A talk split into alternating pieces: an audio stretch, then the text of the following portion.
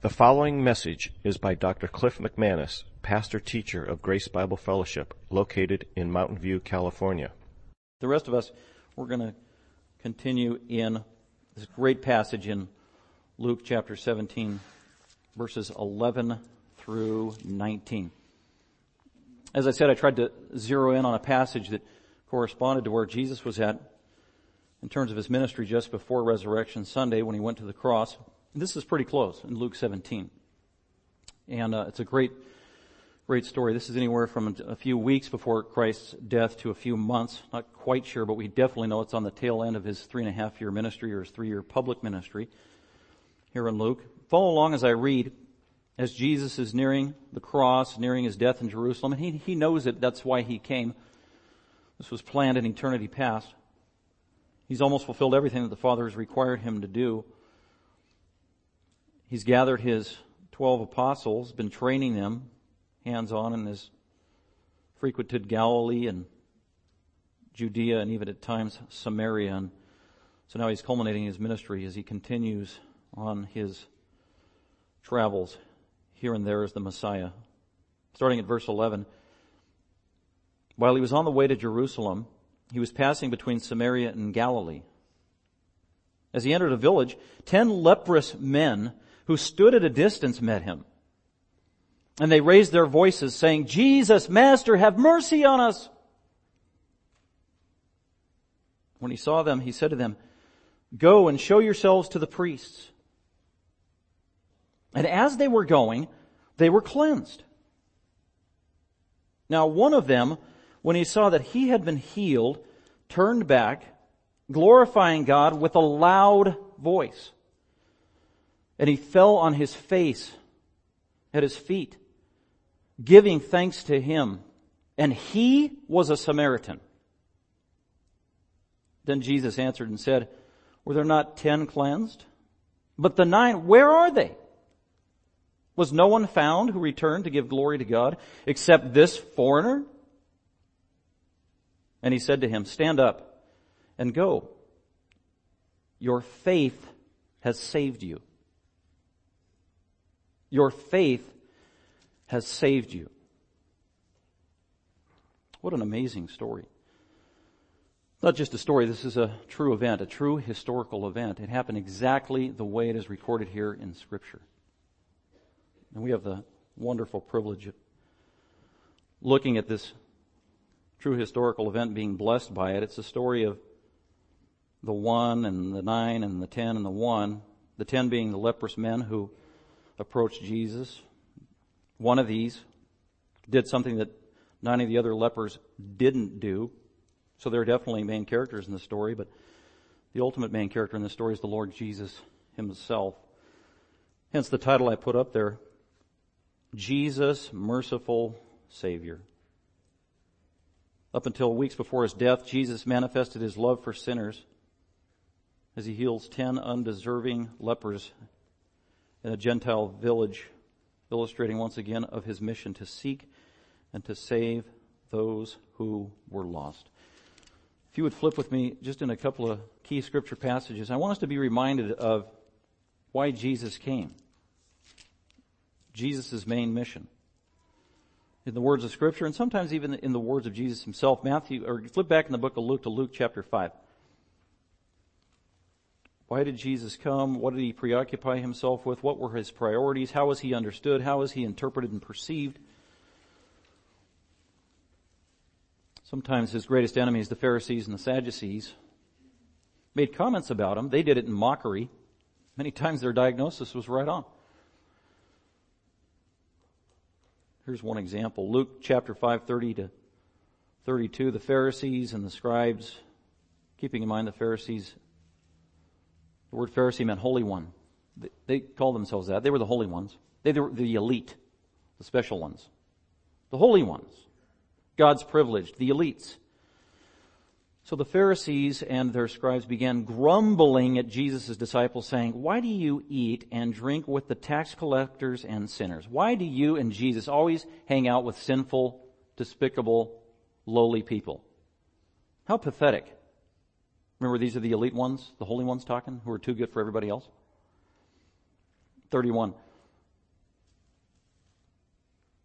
Jesus defends his disciples. The Pharisees were grumbling at his disciples, and verse 31 says, And Jesus answered and said to them, It is not those who are well who need a physician, but those who are sick. And primarily he's talking about those who are sick with sin, and those who are sick with sin, and they recognize they are sick with sin. The Pharisees were pathetically sick with sin, they just didn't think they were.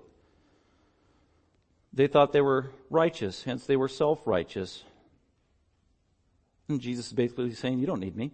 It's others who need me. It is not those who are well who need a physician, but those who are sick. Verse 32, I have not come to call the righteous, but sinners to repentance. That's why Jesus came. He came to call sinners to repentance. Luke 15, 2, I'll just, little phrase there.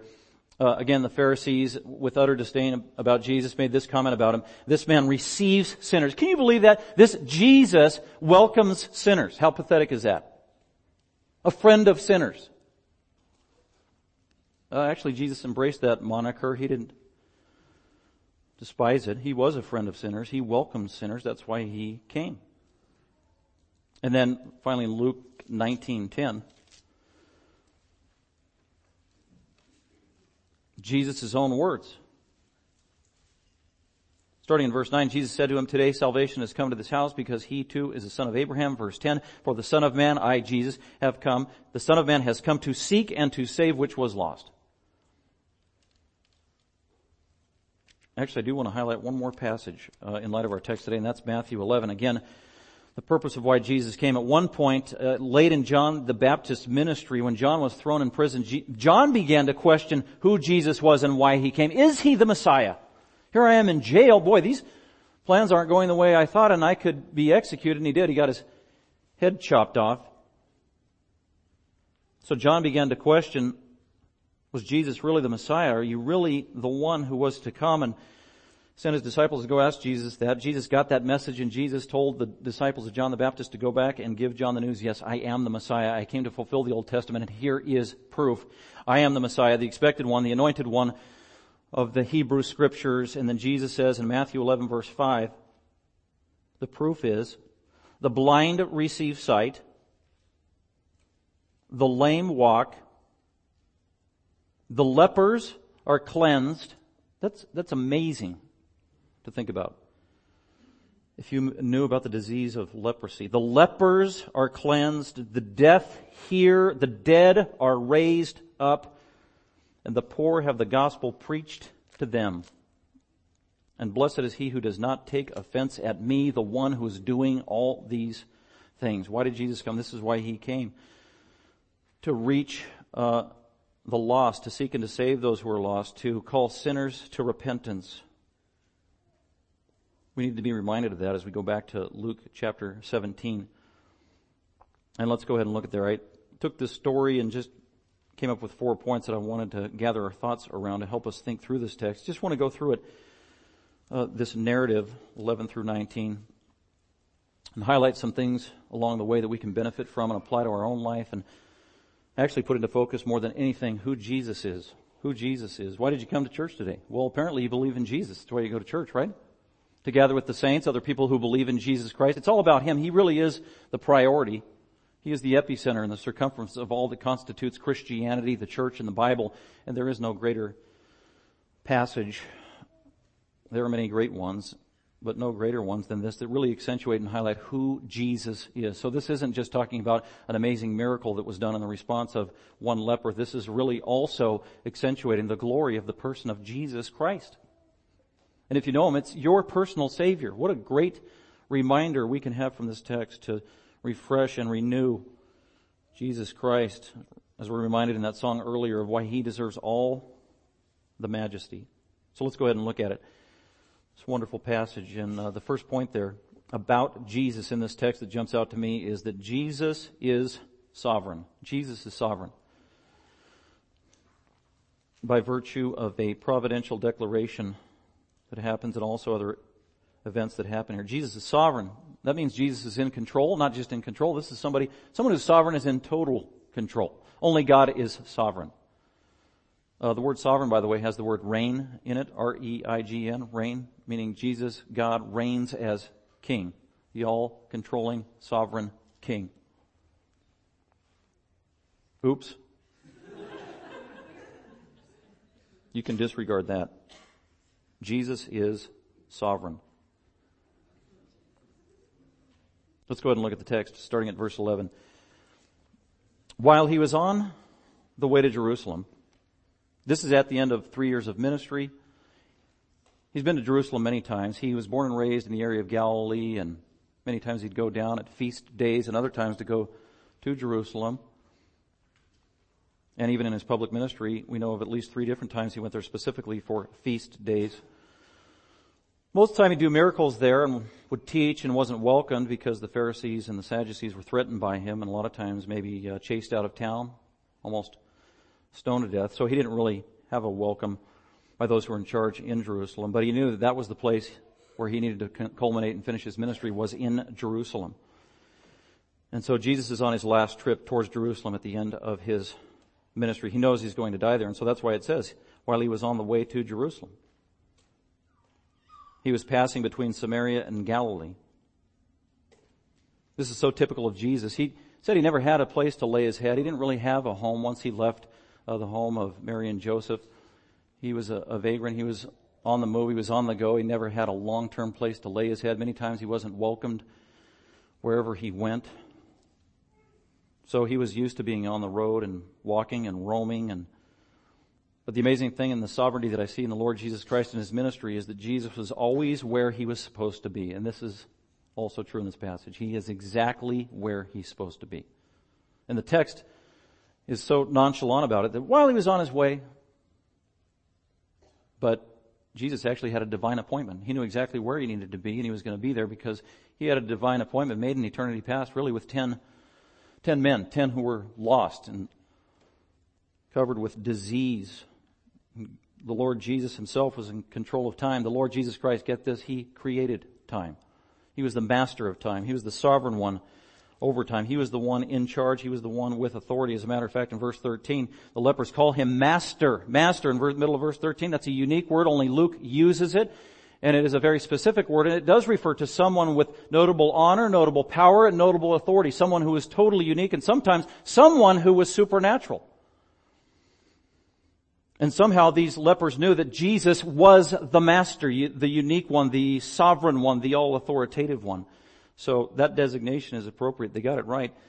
Oh, that's who Jesus is. He's the sovereign one, but he's always where he needs to be. And I don't know if you ever noticed as you read through the gospel, Jesus, he's always where he needs to be, but he's never in a hurry. He's never in a hurry. Oh, how that is unlike what goes on at our house or in my life. Flying by the seat of our pants and can't get it all done. Uh, but that wasn't true of the master.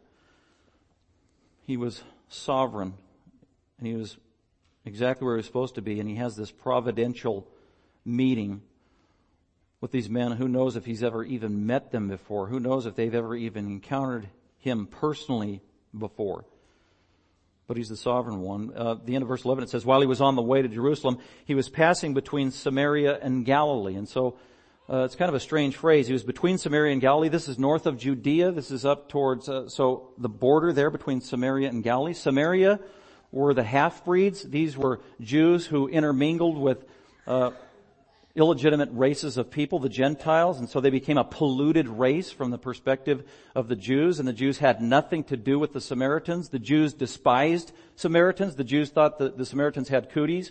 John 4, 9 says that not cooties, but it says the Jews had nothing to do with Samaritans. They were diseased, they were contaminated, they, wanted, they were dirty, they were unclean. They're almost worse than Gentiles because they're major Jewish apostate compromisers. They only had half of a Bible, or hardly half of a Bible. The Samaritans only believed in the first five books of the Old Testament. Rejected the rest of it, so they would embrace some of what Moses said, so their religion was even corrupt and polluted and syncretistic and a, just a mixed hodgepodge. And so the Jews absolutely despised Samaritans. And so it was common for Jews in Galilee to go down to Jerusalem. When they traveled, they would not set foot in Samaria, in that land. They would go out of their way and go around the long way. Because if you were a Jew, a law-abiding Jew, if you stepped foot in Samaria, you got your foot dirty and you had to shake off of the cootie dust from the Samaritans. That's just their attitude. So they despised the Samaritans utterly. And salvation was not available to those who lived in Samaria. So Jesus is passing between Samaria and Galilee, kind of on the border. Jesus wasn't necessarily welcome in Galilee either because he'd been chased out of Galilee a few times. So he kind of at this point in his ministry at the end really wasn't welcome anywhere. If he went to Jerusalem, he knew he'd be killed. He'd already been chased out of there. He's, he'd been chased out of Samaria at least once earlier. And he'd also been chased out of different and various cities in Galilee and many rejected him as Messiah. No wonder he's walking on the periphery and in the borders and in the alleyways of major cities and areas. And so he's passing by between Samaria and Galilee and who in the world? Nobody hangs out on these roads and dangerous highways and byways and in the alleys of this rough terrain except a few people, robbers, nobodies, the scum of the earth, and lepers. Lepers were those who had a disease that was formally diagnosed by the priests of Jerusalem. And if they were diagnosed with this disease, they were, quote, put out of the city, put out of the community, put out of the people and isolated and put away and ostracized outside the city, literally, and they were not allowed back in if they had the disease of leprosy. So Jesus is willingly subjecting himself to be in these areas where no other people would be hanging out close to the periphery and areas where the despised lepers might be. And sure enough, Jesus, as he's walking along the border of Samaria and Galilee, making a longer way trek back to Jerusalem where he's going to die, at verse 12 it says he entered a village uh, just off of the periphery here, off of the highway. And as he entered the village, immediately ten leprous men who stood at a distance met him. What is this? Ten leprous men. This is no doubt a leper colony, a leper colony. According to Leviticus 13 and 14, if you were diagnosed with leprosy, you were put out of the city. You were actually not supposed to associate with anybody. You were a loner. And so they began to have these places where the lepers would gather outside the city and misery loves company. And so as a result, you, the byproduct was you had these little groups called leper colonies. And no doubt that's what this is.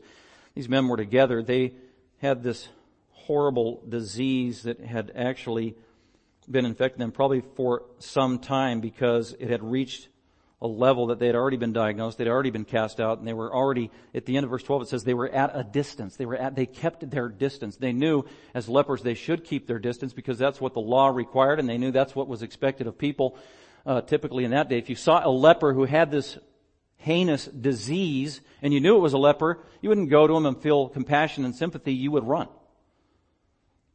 That was after you sneered or maybe vomited and run and go the other direction. So the main thing you do when you see a leopard is you, or leper is you avoid the leper. I want you to go back to Leviticus, uh, thir- I mean, yeah, 13, because I want you to see a little bit of the context of what a leper is. A leper. I remember I was introduced to what a leper was, I think in first grade, in a religious class. And the whole time that the lady was talking for 40 minutes, I thought she was talking about leopards, like in the lion, you know? It's like, I, I kind of like leopards. Lady, what's your problem? We're not talking about leopards and lions. A leper is a human being with a disease called leprosy.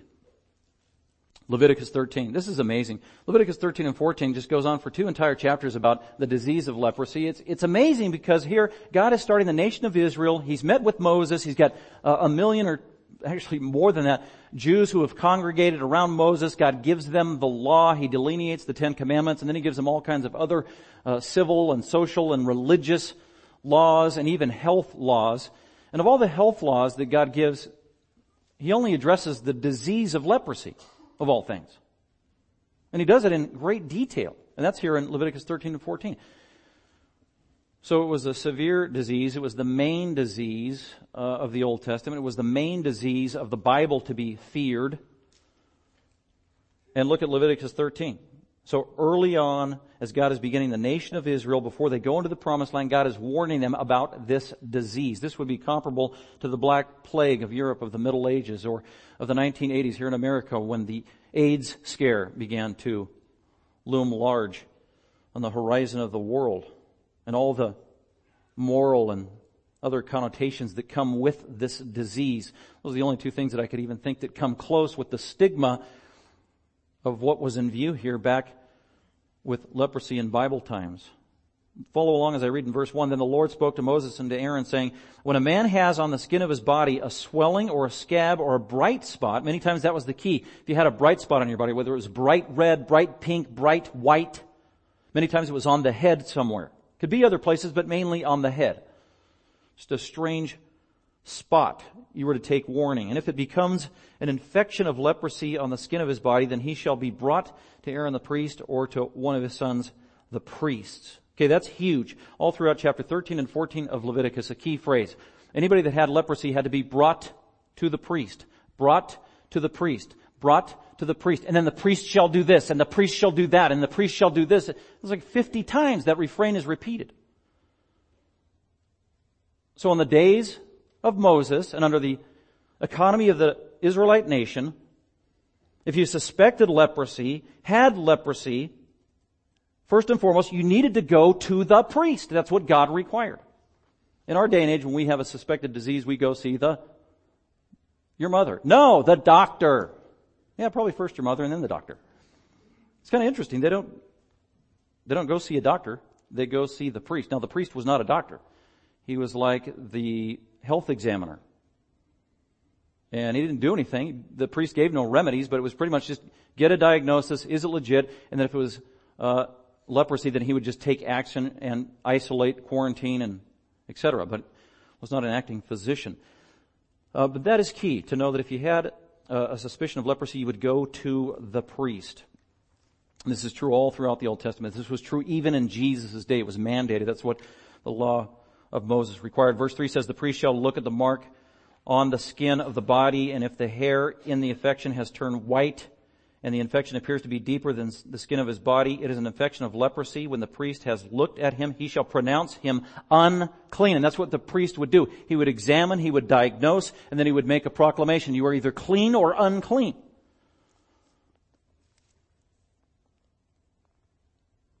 And then he just goes on through this procedure, and some of the procedure is uh, you would be isolated for seven days away from everybody else, and then the priest would examine you seven days later to see if uh, the disease spread at all or if it's still the same or if it began to heal. If it began to heal and didn't spread, then it wasn't leprosy and then you would pre- be pronounced clean and then you'd be isolated for another seven days and then you'd be inspected again. Ultimately, if it was determined that it was spread because the sign of leprosy was that it would continue to spread and get worse. And raw sore, that's another phrase throughout chapter 13. Some of the telltale signs of leprosy, swelling, scabbing, bright spots, verse 2, uh, later on it goes, verse 10 talks about raw flesh, raw flesh, boils, verse 18, swelling, reddish white, bright spots, raw flesh, verse 24, sores, boils, the opening up of flesh. It would be just spread more and more around your body. It even begin to stink. Become a, a putrid smell. And if it was determined by the priest eventually that you indeed had leprosy, you were to be isolated out of the community put, I mean, it didn't matter your age, uh, your occupation, who you were, you were put outside the city and isolated from the entire community. Look at now Numbers chapter 5. This is a little later, but God reiterates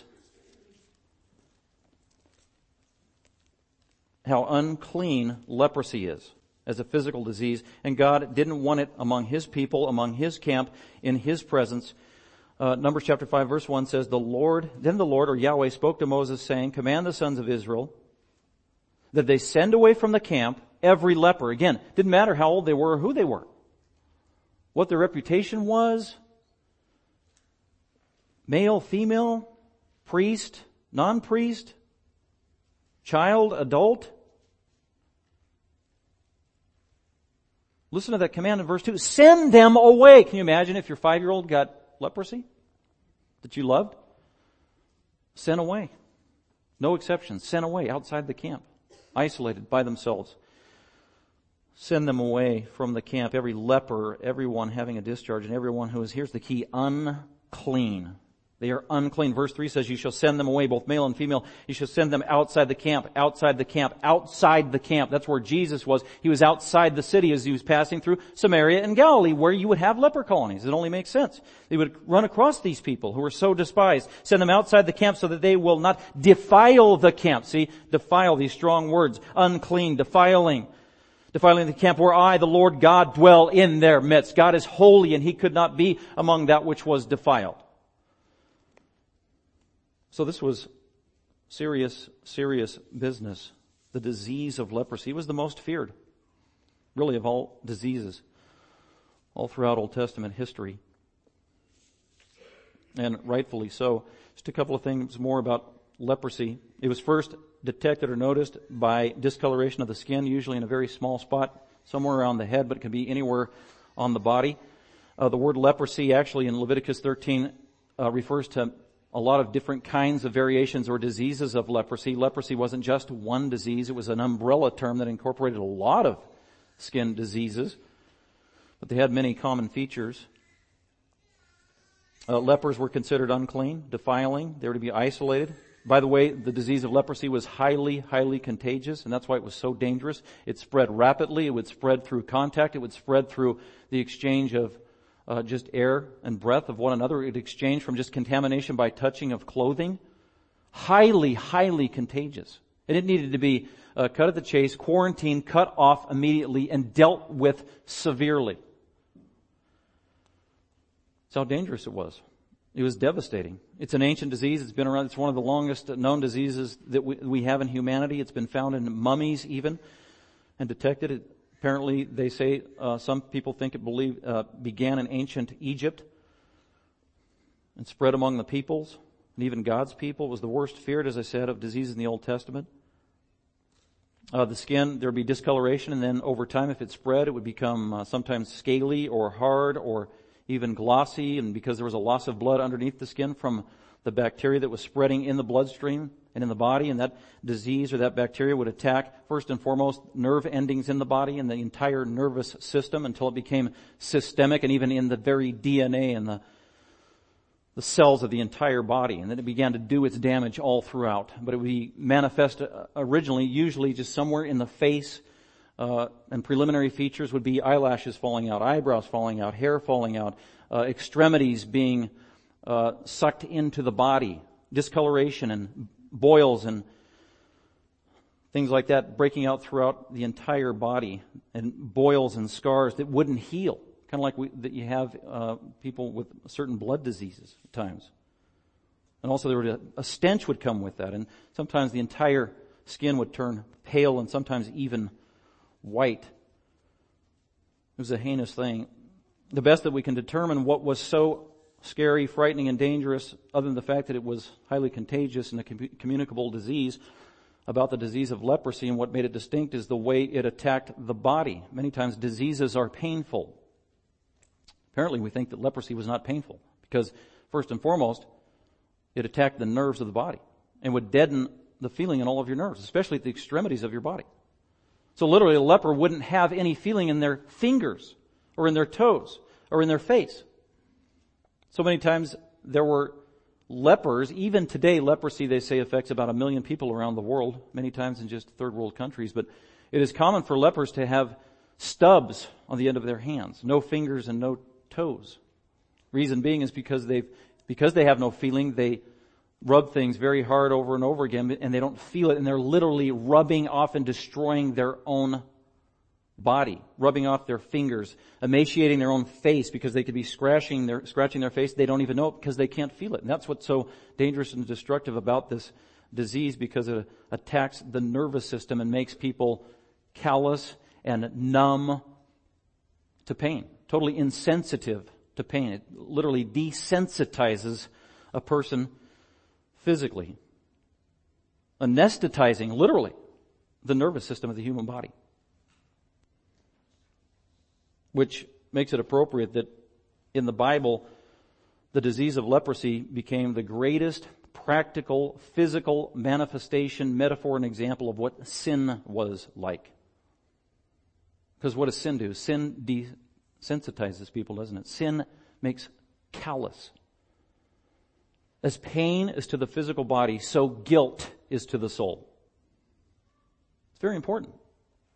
Someone who has been calloused by sin and calloused by wrong behavior and has a seared conscience, they don't feel guilt as they should. So they can't respond to the prompting and the conviction of the Holy Spirit of God. knowing that they're doing wrong. They know that they're doing wrong, but they become callous and desensitized, and as a result, they just live in a spiral of sin that gets worse and worse and worse. And that's why the Bible says that these kind of sinners will go from bad to worse. They become desensitized, and they have leprosy of the soul. And sin also, like leprosy, is highly contagious, isn't it? It is highly influential. It is very dangerous. And just like leprosy, sin needs to be cut off at the pass, doesn't it? It needs to be isolated. It needs to be quarantined. It needs to be put out away from God's holiness and from His people because it is so destructive, so damaging. That's leprosy. So not only was it this repulsive, hideous, gross, damning physical disease, it literally represented spiritually that which was reprehensible before God a visible picture of the destruction and the danger of sin in the lives of people. As a matter of fact, throughout the Old Testament, there are different people who had the disease of leprosy. Some of their sometimes their names are even given. King Uzziah and Naaman and and others, and many times in the Old Testament, leprosy was a direct judgment from God. Not always, but sometimes it was. Look at Numbers chapter 12. I want you to see this before we go on and finish the rest of our story here. Numbers chapter 12.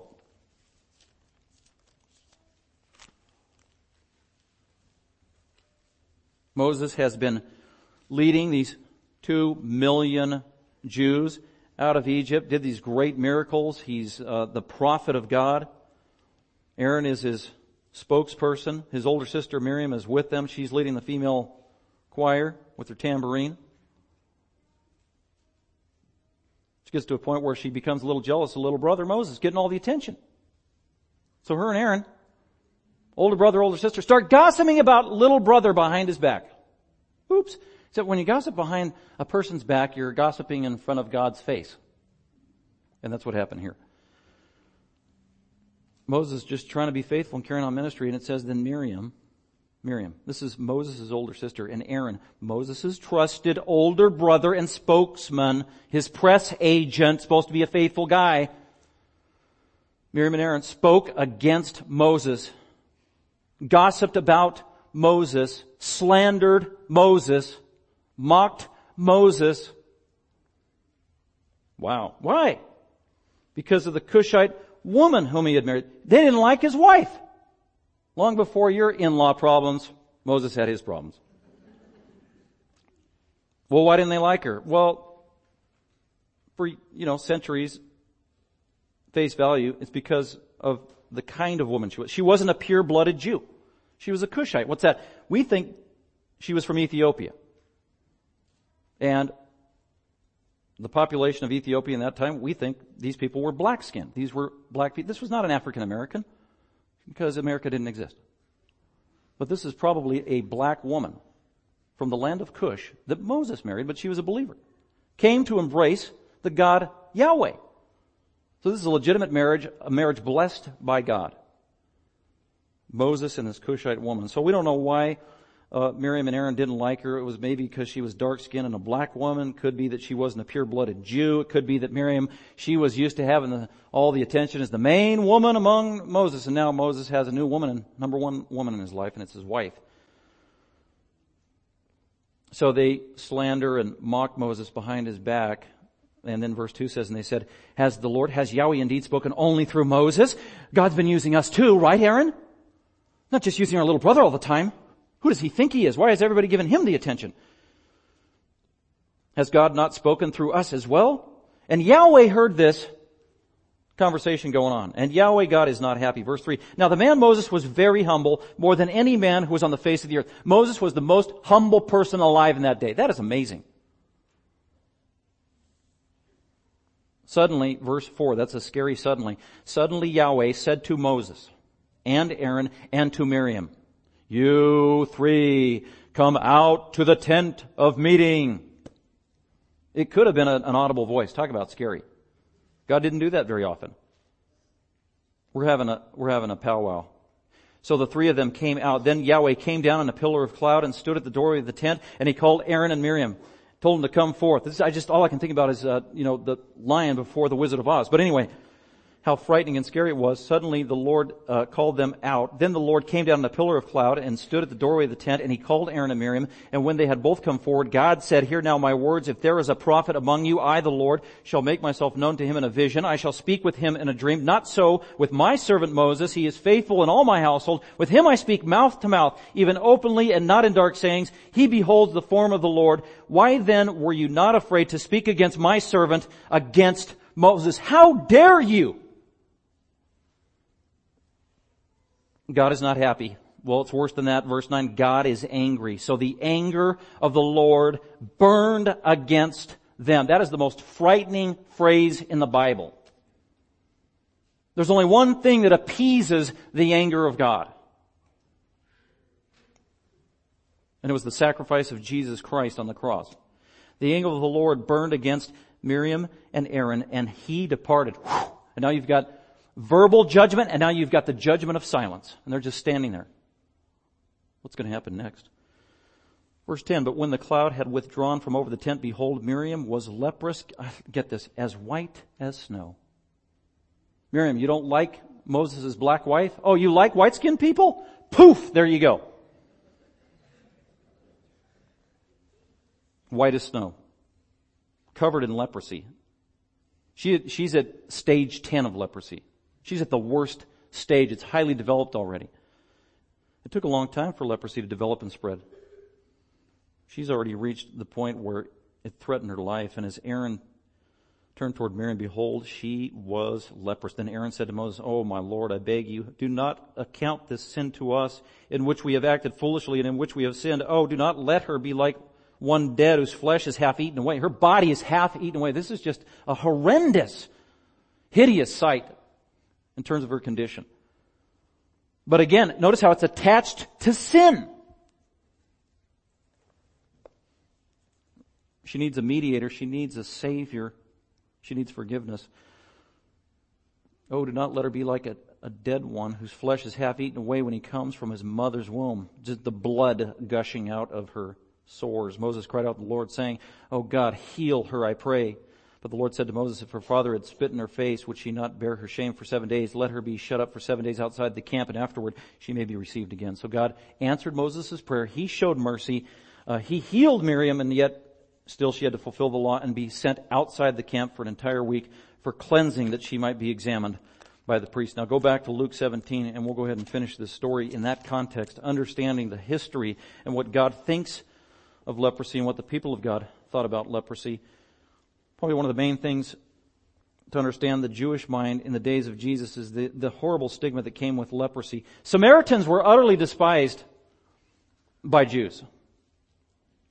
But lepers were despised even more by Jews. And yet one of these lepers was a Samaritan who had leprosy. You could not become any more utterly despised than that. You talk about if there was not a candidate for the kingdom of heaven in the mind of a Jew, it was a Samaritan with leprosy. Amazing. But then there's the grace of God. So let's go back and uh,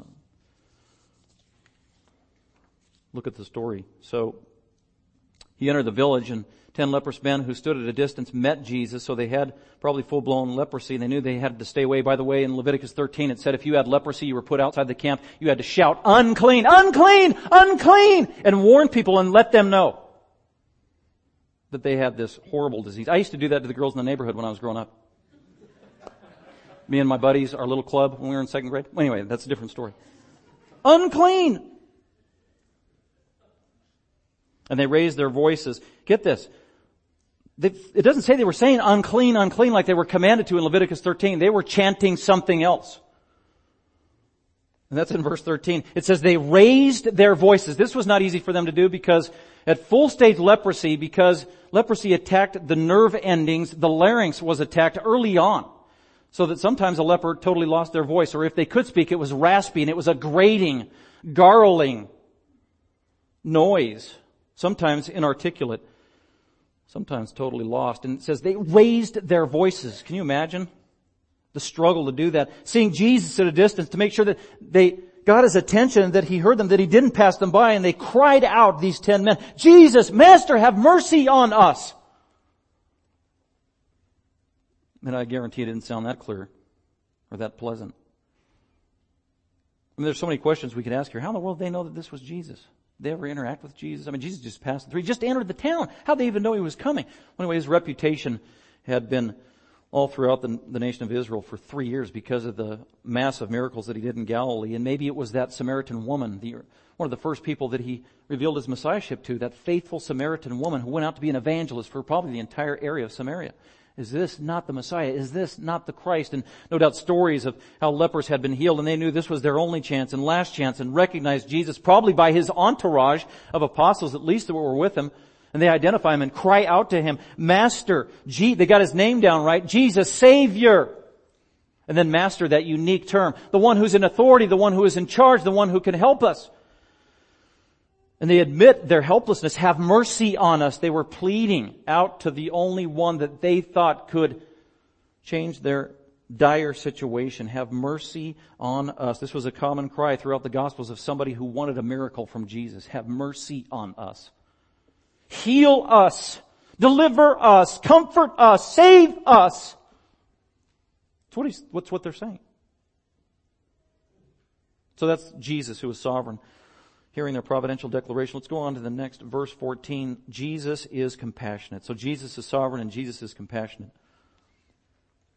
Jesus is compassionate. Jesus came to seek and to save those who were lost. Jesus came to the sick, not the healed, not the righteous, to the lowly, to the lowlifes, to the scum of the earth, to those who needed him most. That's who he came to great compassion. His gut hurt on behalf of sinners. His gut hurt on behalf of those who were ostracized and isolated. That was the heart of Jesus.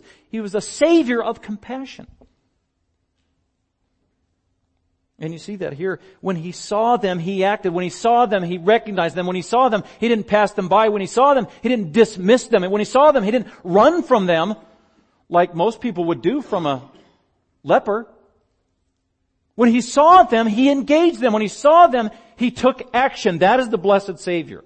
Aren't you glad if you are saved by Jesus that when he saw you, the pathetic lowly sinner that you are and that I was, that he took action? To reach out with the truth of the gospel, to send his spirit to woo us to himself, to embrace us like a despicable, hideous leper of the soul. That's Jesus. He is compassionate and provides a miraculous restoration. Let's go ahead and look at it. Uh, when he saw them, he said to them, go. That's kind of interesting, go. Because in Luke chapter 5, earlier in the book, he saw a leper and he went towards the leper. He went to the leper, drew, drew near to the leper and did the unthinkable. He touched the leper. Rule number one, what you don't do to a leper, touch them. What did Jesus do? He touched the leper. Instantaneously healed. This is totally different uh, he doesn't go towards them. He is at a distance and he probably yells or screams, go! And he doesn't say, go and be healed. He says, go and show yourselves to the priests. What in the world? That's weird. And there's a lot of confusion in that statement too, the priests, because we know one of these guys was a Samaritan who didn't worship in Jerusalem. He worshipped at Mount Gerizim at a false temple with false priests and false sacrifices with a compromised Bible. Probably the rest of these guys were Jews. And Jews here mixing with Samaritans because they lost all identity in terms of their nationality because the only thing that identified them now is they were despicable lepers and so now they're getting along as one. And then when Jesus says, go to the priests, well, is it the Jewish priests in Jerusalem? That's a far way away, or is it to the priests in Gerizim? Well, according to the Bible and where Jesus would be from, it is go to the priests in Jerusalem in light of Leviticus 13 and 14, which Jesus was familiar with because he was a teacher of the Old Testament. He was a rabbi. He was the master of the scriptures. He wrote the Bible. And he knows that refrain in Leviticus 13. Go to the priest, go to the priest, go to the priest. Because if you get healed, even if you were healed of your leprosy, you needed the priest to come examine you to give you a clean bill of health, even after at least a week of isolation. So what is, what is Jesus doing here? He is affirming and supporting the Mosaic law. He's affirming the Old Testament. Jesus said, I did not come to abolish the law of Moses. I came to fulfill the law of Moses. I came to fulfill the Old Testament. That is exactly what Jesus is doing. He is complying with every letter and spirit of the Mosaic law until his death and resurrection fulfills it all. He is the ultimate consummate Jew. Christianity is not a defective religion that abandoned its historic Judaism. It's the fulfillment of it, and Jesus is prime example. Number one, when he saw them, he said to them, go and show yourselves to the priest. And as they were going, and here's the miracle, and as they were going, they were cleansed. They were cleansed, totally healed, totally clean, totally, categorically, instantaneously, immediately, and get this, and, and visibly healed, empirically healed, visibly healed. The reason I emphasize visibly healed is because I don't know if you've seen uh, faith healers today, but, but I have. They're on TV all the time, so-called faith healers in the name of Jesus. Somebody here got a lower back pain? Everybody should probably be raising their hand. But anyway, I, I, I feel Jesus, uh, a warm sensation on your lower back pain, and, and Jesus just healed you. Boom. How can you examine that kind of a miracle? You can't. It's not objective. It's not empirical. Jesus didn't do miracles like that. He did miracles like this. Leprosy having reached this level, everybody could see it, identify it, and notice.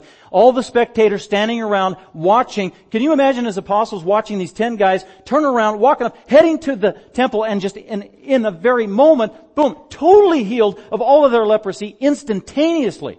What a shock that would be. So it could be validated and verified objectively. This was a bona fide, supernatural, unbelievable, unprecedented miracle that Jesus had just performed. And notice the lack of fanfare and hoopla going on here regarding the miracle. It's just go and tell the priest, and it says while they're going, poof, they were healed on their way. I wonder if some of these guys even knew that they were healed while they're walking. Because it says in verse 14, uh, he said to them, go and show yourselves to the priest, and as they were going, they were cleansed, totally healed. It doesn't say there was lightning, or there were angels. Check this miracle out. They were healed. How low key is that? It's amazing. But that's who Jesus is. He's God. He does miracles. And he does miracles just like this. So, Jesus is sovereign. Jesus is compassionate as he responds to these despised lepers. And by the way, it doesn't say that they were saved. He didn't reach out to them because uh, they deserved it, or because they earned it, or because they were Jews, or because they were believers, or they were faithful. There were no conditions for doing this miracle other than they may have exercised some faith that Jesus recognized because he did say, go and tell the priest, and apparently they turned around and started walking towards the priest. That didn't mean they had saving faith, but they had enough faith knowing that Jesus was master, the one in charge, have mercy on us. He gave us an order, we will do it, let's see what happens. Who knows, some of them may have been doubting. Okay, well let's see, might as well, we've tried everything else. Turn around, start, well the other nine guys are going, I guess I'll go. I don't want to look like a doubter and they all start going and poof, every one of them was healed. Absolutely amazing. It's not contingent upon us. Some of these faith healers say, well, in order to get healed, you gotta truly believe. You gotta really muster up that faith. You gotta believe or else you won't get your prayer answered. But thinking, well, how'd that work with Lazarus who was dead for four days? What kind of faith did he muster up? Uh, none.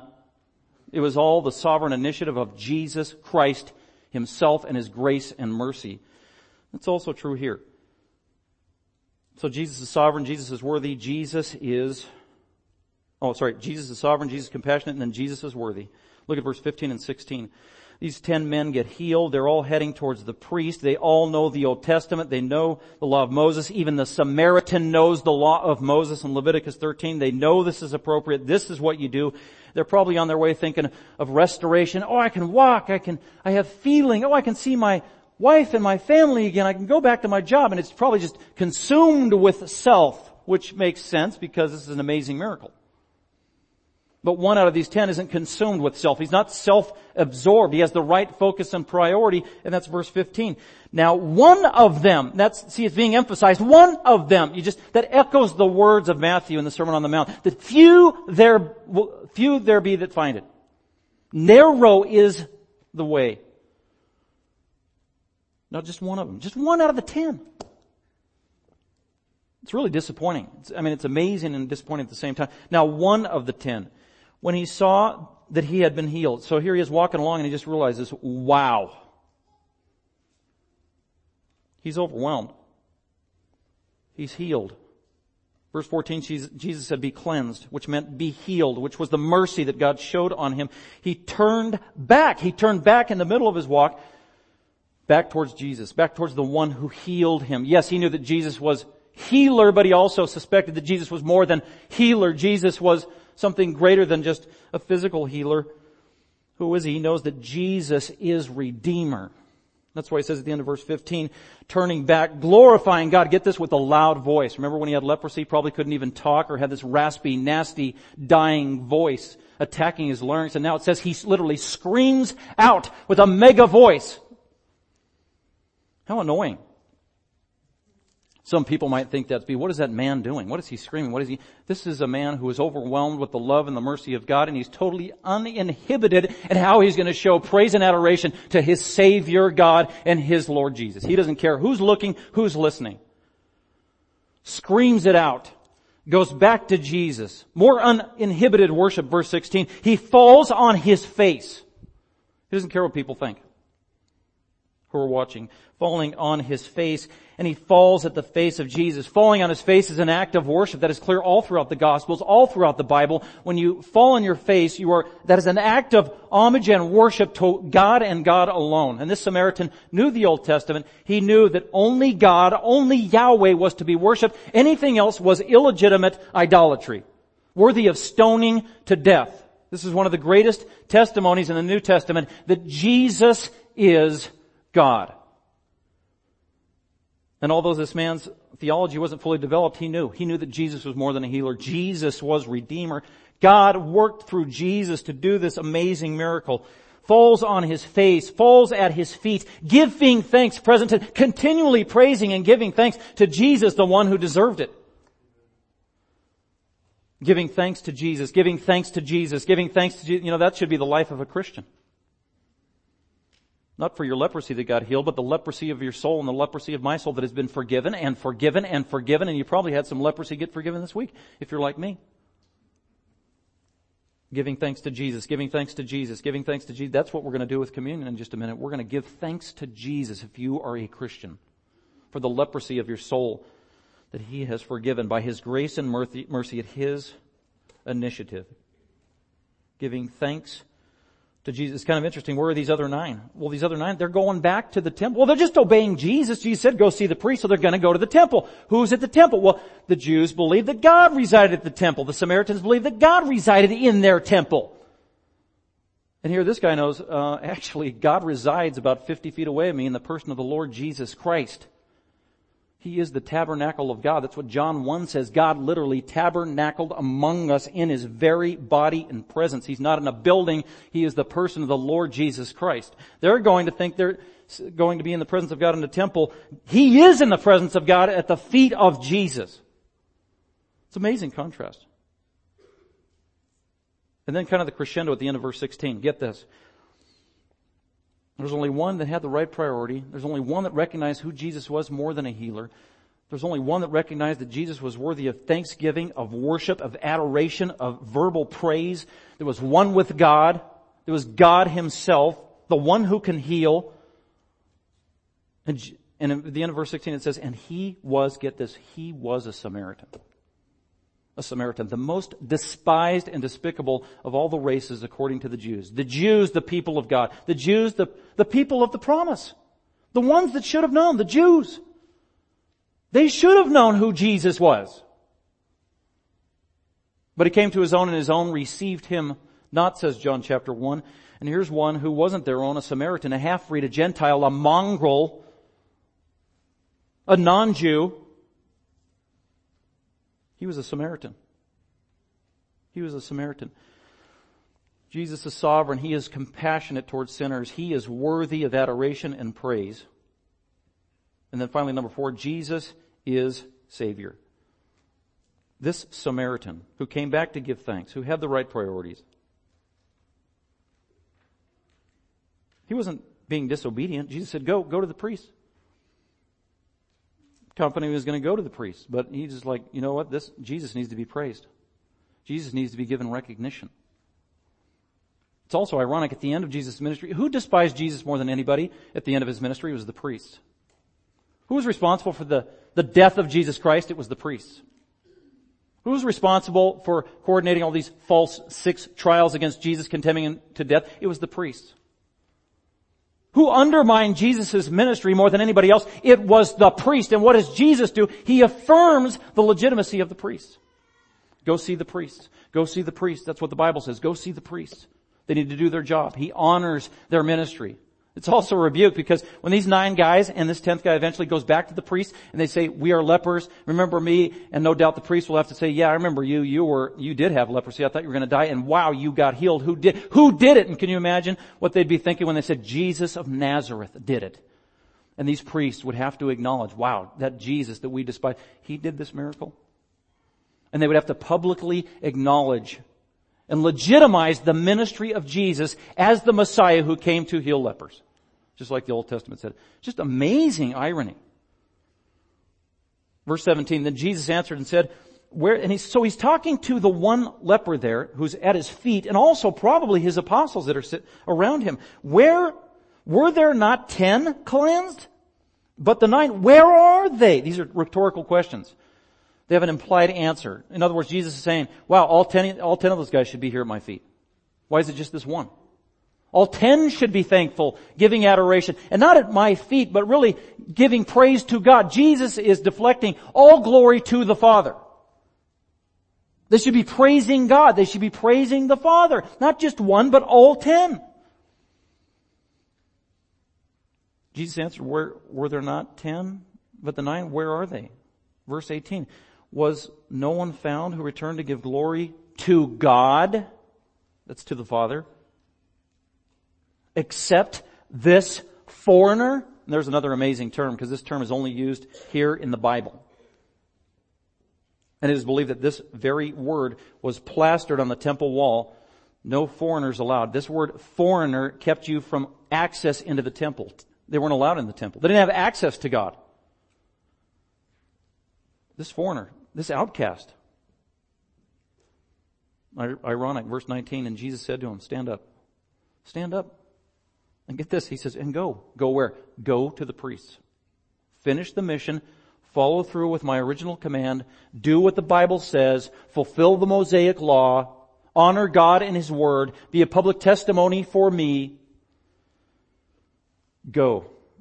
Your faith, His faith in Jesus and who Jesus is. That Jesus is more than healer. Jesus is also redeemer. Jesus deserves worship. Jesus deserves praise. Jesus is equal with God. That's what he means. That faith that was given to him by God, in light of the knowledge he was given to by God in divine revelation, he says, your faith, get this, has saved you. It's not made you well.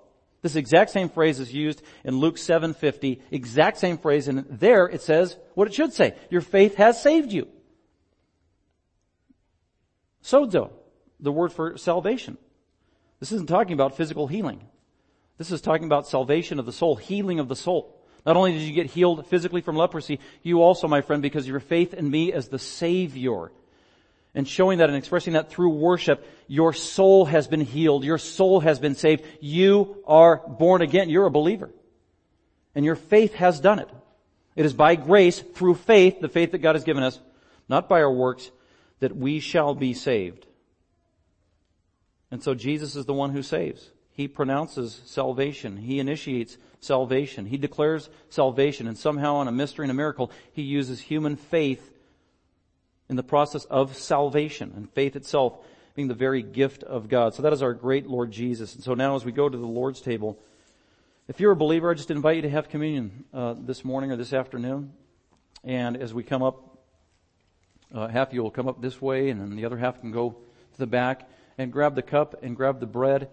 And while you're sitting and waiting for us, just if you're a Christian, just focus on your glorious Lord Jesus. In light of all these great truths that are revealed in the Bible and remind us of that Jesus is the sovereign one. Jesus is the compassionate one. He is the one that restores. He is worthy of worship and we have that great privilege today and He is the one and only Savior. Our Lord Jesus. I want to read one phrase out of 1 Corinthians 11, just reminding us of what it is we're supposed to be doing when we take communion together as a church body little phrase. What are you doing when you take communion? Well, here's what Paul said in uh, 1 Corinthians 11, 26. You proclaim the Lord's death. That's what we do. When we're taking communion and we're sitting there and we're meditating, we are proclaiming the Lord's death and, and all that that means. That means Jesus' life, His death, His sacrificial substitutionary death that He died on our behalf as our substitute, as He was punished by the Father on the cross for our sins, and all of our sins were cast on Him on the cross. Then He was buried and He rose again from the dead. He ascended on high and He reigns on high as the high priest and the Savior of the world and He will come again someday. He reigns as Lord of heaven. So everything that it means about Jesus' death and what it accomplished for sinners, that's what we proclaim. Proclaim means to yell it out, to celebrate it, to make it known, to make it public, to remember it, to rejoice. This is all good news. Communion is not bad news. Communion is good news when we take at the Lord's table.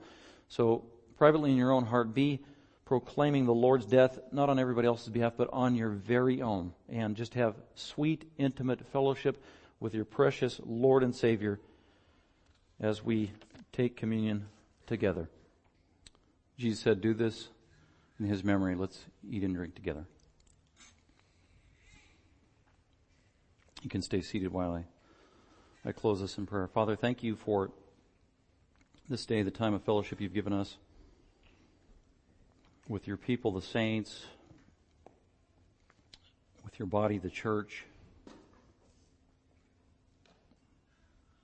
Thank you for so many blessings and gifts you've given us, um, the treasure of your word that tells us your very thoughts and re- reveals to us real life changing history. Thank you for this wonderful story that we're reminded of, of